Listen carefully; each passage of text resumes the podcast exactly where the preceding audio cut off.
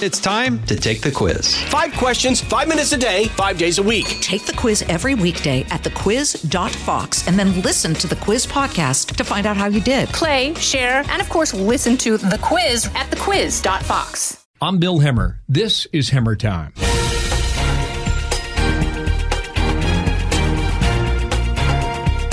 This past weekend, I had the honor of attending the Reagan Defense Forum at the Reagan Library in Simi Valley, California. I sat down with the National Security Advisor, Robert O'Brien. He's been on the job just a few months, and he is, for this interview, back in his home state of California. There is a lot to cover. Here is part of what we discussed as we went around the world on the issues. Thank you, Mr. Bass. Nice to see you. Good to see you. Terrific. Have a seat there. Thank you. Good evening, everybody. Thank you for your kind invitation to bring me back again this year. It's wonderful to be back here among a lot of people who uh, become friends over the years. So thank you for that invitation. The good news is we got 15 minutes. The bad news is, as a reporter, we've only got 15 minutes. So welcome home to California. Thank you, Bill. Uh, the ambassador just spent uh, time in, in London at the NATO summit, which brings us to our first question. What was Justin Trudeau talking about? Hey. You don't have to answer that. No, I'll answer. Look, look I, I, your option. I, I think uh, we, we, had an excellent bilateral meeting with, with uh, Prime Minister Trudeau earlier in the day. Canada is a great friend of the United States. We've got to pass USMCA. It's great for Canada. It's great for the United States. It's great for Mexico. We need to work on uh, 5G uh, in Canada. There, there, there, are a lot of great things that are going to happen between the United States and Canada. I think uh, Prime Minister Trudeau was very embarrassed I was at that so reception. No hard feelings then, right? There's no hard feelings. He, he apologized to the president. Uh, the president uh, accepted his apology. I, I, think Prime Minister Trudeau was, was probably embarrassed. He didn't know there was a hot mic, and uh, you know, I, I, I, feel bad for him. That's the way you're wearing a microphone too, by the way. There so. we go. Uh, there, there's been a lot of news in the last 24 hours, and I, I want to start with those. And why don't we hop after that? We'll hopscotch around the world. We'll hit a, a lot of topics you deal with every day. Iran made a big decision in the last 24 hours. You have a lot of experience with hostage taking and deals making when it comes to bringing Americans back home. Why do you think they went for this deal now? Uh, I, I, think there are two things. There's somebody that they wanted that was here, and so that was fortunate for us. Uh, and I, I, also think that the maximum pressure campaign is having a real effect on the Iranians. The Iranian economy is in very, very serious trouble. They're not able to fund their terrorist allies like Hezbollah and Hamas and, uh, uh, and the Houthis the way they did. Uh, Hezbollah has come out and said the golden age is, is over. Uh, the Iranian co- economy is, is contracting. They're selling less than 500,000 barrels of, of oil a day, down from 2.5 million barrels a day. Uh, they're, they're, having some trouble. So I think that uh, they, they, may have viewed this as, a, as an opportunity to, uh, uh, to, to, potentially have some negotiations with the United Based States. Based on the negotiation at the State Department, is, is there a sentence you can give us as to how a successful hostage return works? What's the key element there? Look, look, every one of these situations is different depending on the country that holds the hostages, the type of leverage that we have, but ultimately it's the force of will of the President of the United States uh, that, that, we're willing to apply our will to the, the, the, parties holding the hostages and do it in a way that does not involve paying concessions uh, to the hostages. So, uh, in, in, the, the 38 or 39 wrongful detainees and hostages that President Trump has brought home uh, during the first three years of the administration, uh, not one dime has been paid in concessions, no ransoms have been paid. We've also had to rely on our allies. Uh, in one case, there was a high price paid for hostages, but it was in the the blood of two French uh, commandos who were killed uh, rescuing two French hostages, an American hostage and South Korean hostage. So there is a price to pay, hmm. uh, but we have not paid it. We're, we're, not paying dollars and cents, and uh, we, we, we don't think those sorts of concessions are good for the country. We also think it leads to further hostage taking. Last point here on the news in the past 24 hours it appears that North Korea, um, just in the last few minutes, has confirmed some sort of test that took place at a satellite launching center uh, in the western part of the country. Do you know of this? Uh, I know of it now. And, um, so. If confirmed and if true, it took place on the anniversary of Pearl Harbor. And they seem to pick these dates. July 4th was one of the dates uh, that's been used in the past. Christmas is coming up. Is there a level of concern within the administration that Chairman Kim would try and test yet again an ICBM? Look, there's always a concern with North Korea. We monitor it very closely. Uh, North Korea has been a concern to, uh, to presidents since uh, North Korea invaded South Korea. So it's, it's something that we monitor very closely. When President Trump came into office, President Obama told him that the single largest challenge he would face in office is North Korea.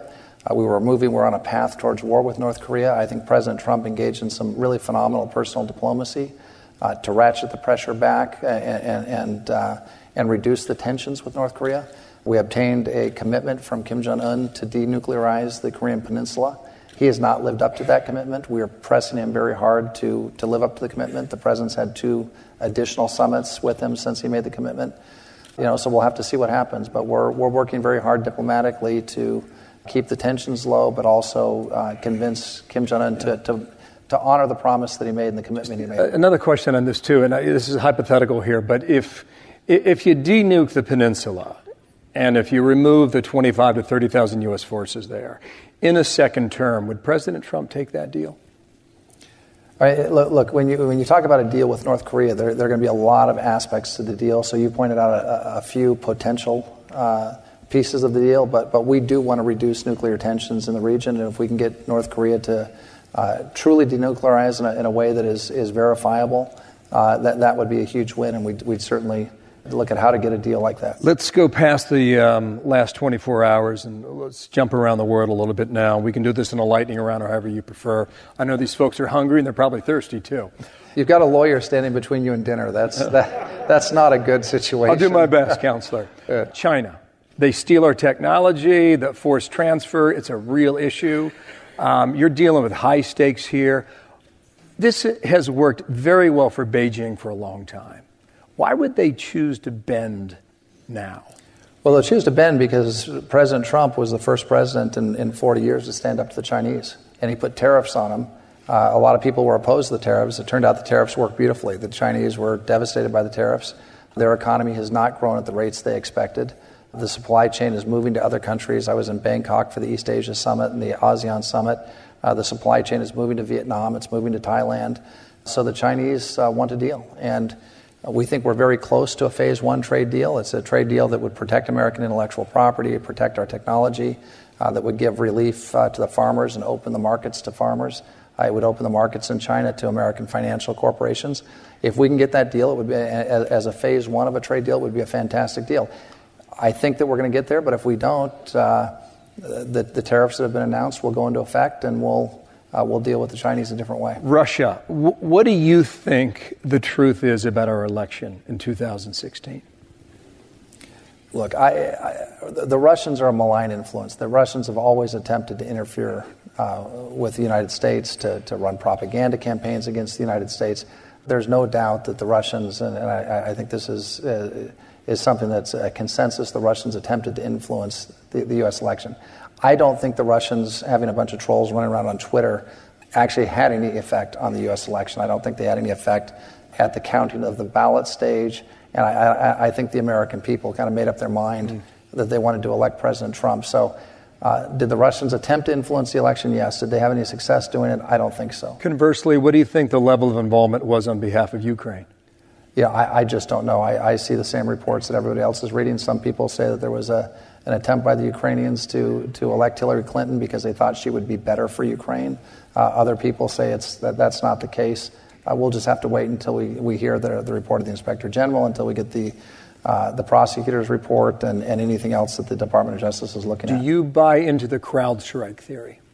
You know, I, I just don't know. I, I, I don't have. Here, here's the thing. We spent uh, a whole number of days, and I, I, unfortunately I was too busy to watch much of the uh, uh, the impeachment uh, testimony, but all I saw when I watched it was speculation, double and triple hearsay, and policy differences.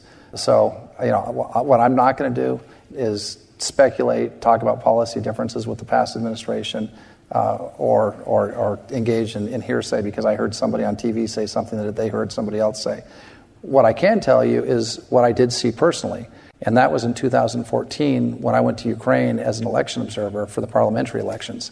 And I had young Ukrainians coming to me saying, We're going to the front lines. Can we please have lethal aid? Can we please have uh, flak jackets, uh, Kevlar? Why is America, the arsenal of democracy, not helping us? Uh, in fact, kids who were going to the front line and who were volunteering would crowdsource, not CrowdStrike, would crowdsource a, a bulletproof vest. They'd raise enough money from their friends. Uh, one of the kids would drive up to Poland and would buy Kevlar, and they'd bring, them, bring the Kevlar down, and, and at the going away party for the soldier, they'd be given a Kevlar vest. So that changed when President Trump took office. And the Ukrainians did receive lethal aid, and they're now able to, uh, to put up stronger resistance against the Russians. So that, I, that, that's what I saw with respect to Ukraine. I saw no aid going to Ukraine or no meaningful aid going to Ukraine until the president took office. Three more topics ISIS. You were in the Situation Room when Baghdadi was killed. I am told that he was being tracked with great accuracy for a period of five to seven months. Why then choose to take him out on that date in late October? So I, I don't want to get into operational details, and uh, I, I, can tell you that the, the, the, the men and women, the, the, quiet professionals that work for, for other government agencies in, in our uh, government did a, a, unbelievable job. And when, when the, uh, the, the, director uh, said that this was the time to move and that they had a fix on him, the president uh, made the decision to move. And uh, we brought in uh, special forces to uh, launch that assault at great distance behind enemy lines uh, under very difficult circumstances because of, uh, of Turkish, Russian, Syrian uh, anti aircraft uh, assets that were on the ground and, and going into a, a, very, very hostile area. And th- those, those men went in and, and did an incredible job. Quick follow on that. October 26th is the date that he was taken out. Did you, were you concerned that Baghdadi's forces would link up with the remnants of Al Qaeda in that part of Syria, yes or no? Yeah, I, I, don't think we were necessarily concerned about that, but what happened on the ground is we saw he was in an area that was considered more of an Al Qaeda area or an Al Nusra area than an ISIS area. And, and we did see that some of those forces attempted to come to his aid during the attack, uh, and, and that did not end well for the folks that tried to rally for him. Two days ago, you were on special report with Bret, and uh, you said the president has, quote, great instincts. Give our audience an example of how you see that or how you've witnessed that yourself. So, number one, the, the, the president looks at every question that comes to him, whether a national security or foreign policy perspective, is what's the best thing for the United States of America? And, and that's the lodestar. Now, he may make decisions that, uh, that help an ally. He may make decisions that, uh, where, where the United States is going to have to carry a heavier burden than are uh, those who, who are helping. But his first question is what's the best thing for the United States of America?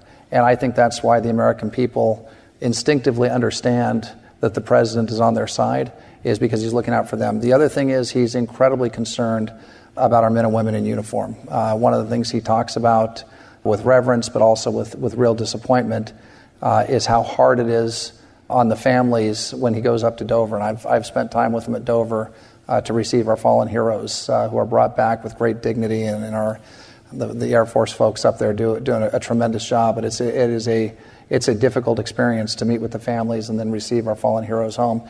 That's had a, a real impact on the president. So he he thinks long and hard before committing American troops or putting them in harm's way, uh, because he knows he you know he, he's seen firsthand uh, you know the, the, the the, price that we have to pay for for, for the work. How do you keep up with him? Hey, it's it's pretty tough. Yeah, I bet. Uh, he, he's 20 years older and has twice the energy I've got. So good luck, uh, Tiger strength. It, um, it really la- is impressive. La- last point here. You said you were 10 in 1976. That's correct. Um, I, my math had you at 11, but corrected. I, am old enough. It, Don't give me that. I get it. In 1975, when Governor Reagan, I think it's an appropriate question to end our discussion on here, he left the governor's office in Sacramento. Uh, can you give us an anecdote or a, a point in your life where you noticed that he made a difference to you either as an American or perhaps politically or shaped your, your worldview? Well, look, I, I was fortunate enough uh, as a young person to come back and, and, intern in Washington. That's how I got to know Governor Wilson and, and uh, was able to see Ronald Reagan up close. Uh, uh, not as close as I see the president now. It was usually on a rope line as he was walking out to the helicopter. And, and unlike the president today, who will go and engage the press, the line President Reagan, as you remember, used to uh, you know, cup his ear and, and, yell at Sam Donaldson, I can't hear you, Sam. And, uh, and so I, I saw a lot of that. But I'll, I'll, tell you what, what, what really had an impact on me was I remember in, in 79 and 80, you know, I was in, in high school watching the hostage crisis, and my dad had been a Marine Corps officer, and the hostage crisis just infuriated uh, my dad. Uh, he couldn't believe that we weren't taking stronger action against the Iranians and that they had the, temerity to hold 52 American dip- diplomats hostage that entire time. And, and, one of the things that we would hear from my dad, his friends, my parents, uh, was that uh, wait until Ronald Reagan's elected, uh, this will end very quickly. And as we all know, uh, during the inauguration, uh, as uh, the president was being sworn in, the Iranians got religion very quickly, released the hostages, and they were brought home. I also thought it was incredibly classy that uh, President Reagan had President Carter greet the hostages uh, when they came home. He knew how, how important that was to, to President Carter. But that had a huge effect on me. And, and, and look, the, it, was, it was President Reagan's character, his integrity, uh, his steadfastness that, that I think sent a message to the, uh, the leaders in Iran that uh, this was somebody not to be trifled with and that this sort of behavior would not, you know, would not stand under a Reagan administration. And they, they released the hostages. That, that's peace through strength. Now, we didn't have our military forces built up to the, the place that we needed them to be, and, and President Reagan eventually accomplished that. But he was, there, there's no doubt in my mind that had the Iranians not uh, acceded to, his demand that the hostages be released, that uh, they would have been punished uh, and it would have been tough on them. Thank you so much for your service. Thanks, Bill. And thank you for your time, Mr. Hey, Ambassador. Great being here. You're back. Thank you very much, Bill. Thank you. Well done. Thank you. Sir.